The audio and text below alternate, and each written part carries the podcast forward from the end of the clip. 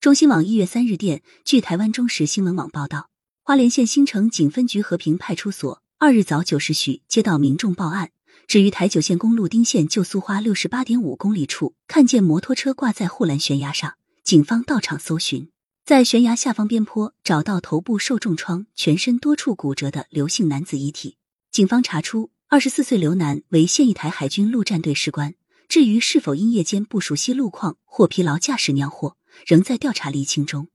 据报道，警方到场发现一只背包，查出普通重型摩托车为家住桃园市的刘男所有。消防人员获报也赶到现场搜救，在摩托车所在处下方约六十米深的边坡，发现刘男头部受到重创，全身也多处骨折，已经没有呼吸心跳。约在中午十二时五十分，将刘楠吊挂上来。